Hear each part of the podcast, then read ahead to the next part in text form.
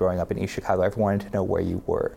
And you always mentioned, you know, I'm North Side, I'm South Side, I'm from the Harbor, I'm from Sunnyside, I'm from West Cal, all these neighborhoods. And these neighborhoods sort of then came with their own history in and of themselves. And to this day, there's still this mentality with older generation, even my parents' generation, of noting, no, they're from East Chicago, not the Harbor at one point even talking that maybe we should just call this place the Twin Cities uh, because of the railroad yards that essentially divide these two chunks of the city. There is this divided city mentality. This all really began. I was an undergraduate at Wabash College in Crawfordsville, Indiana, and I initially went to college with the mindset that I'd be a high school teacher. And there was a visiting professor, Dr. Perez taught Borderlands Scholarship, History of the West, and it was the first time I encountered history of Mexican, Mexican American communities in the United States. It really wasn't taught in high school, so I really took that as an opportunity to learn more about myself, about my history. And Dr. Perez really encouraged me to try out graduate school, dip my toes in the water, and I applied for a graduate program, master's program at Purdue University Northwest. Loved it, and now I'm doing political history with corruption and union politics in Northwest Indiana. I've turned my scholarship now towards Northwest Indiana because that is it is my home. I'm from East Chicago, Indiana.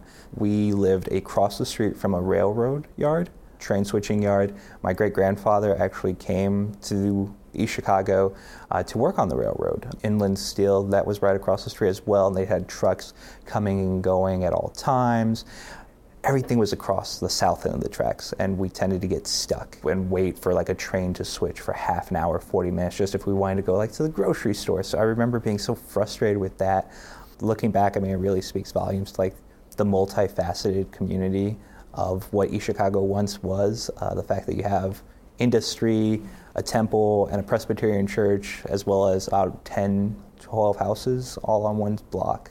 My paternal grandfather came in the 60s he left Mexico from a border town, Nuevo Rosita, uh, to come to East Chicago to work at Inland Steel. And he told us growing up how he had to sleep in his pickup truck for seven, eight days till they finally hired him.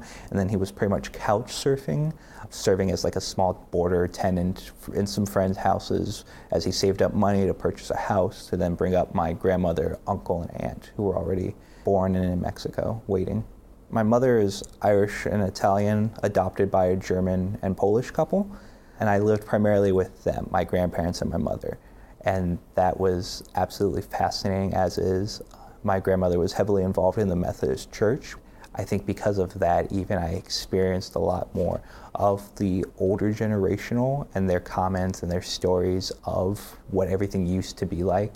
And then with my father's side, I saw them very regularly, normally weekends, holidays, and my grandfather loved telling stories. I'm not a native Spanish speaker. Anything I've spoken has had to be picked up over the years. So when I was with my father's side of the family, that became I think a barrier to understanding my family's history, my family's stories, and that's definitely created like this boundary that I've had to transgress. It was probably more of a problem in school because I became, you know, one of those Mexicans who didn't speak Spanish growing up. And this is at a time where East Chicago is becoming heavily a 50 50 split between Latino, Latina communities and African American community.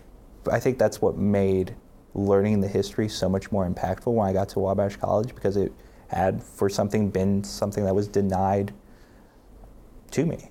I've joked with my advisor that my dissertation project is me coming home, literally, after spending four years in Crawfordsville, away from East Chicago, I've moved back to the region, really delved into the region archives, people's stories as an opportunity to not only understand my personal story, but where my personal story fits and those who came before, those who are still around, and hopefully leave something impactful or at least enjoyable for another generation.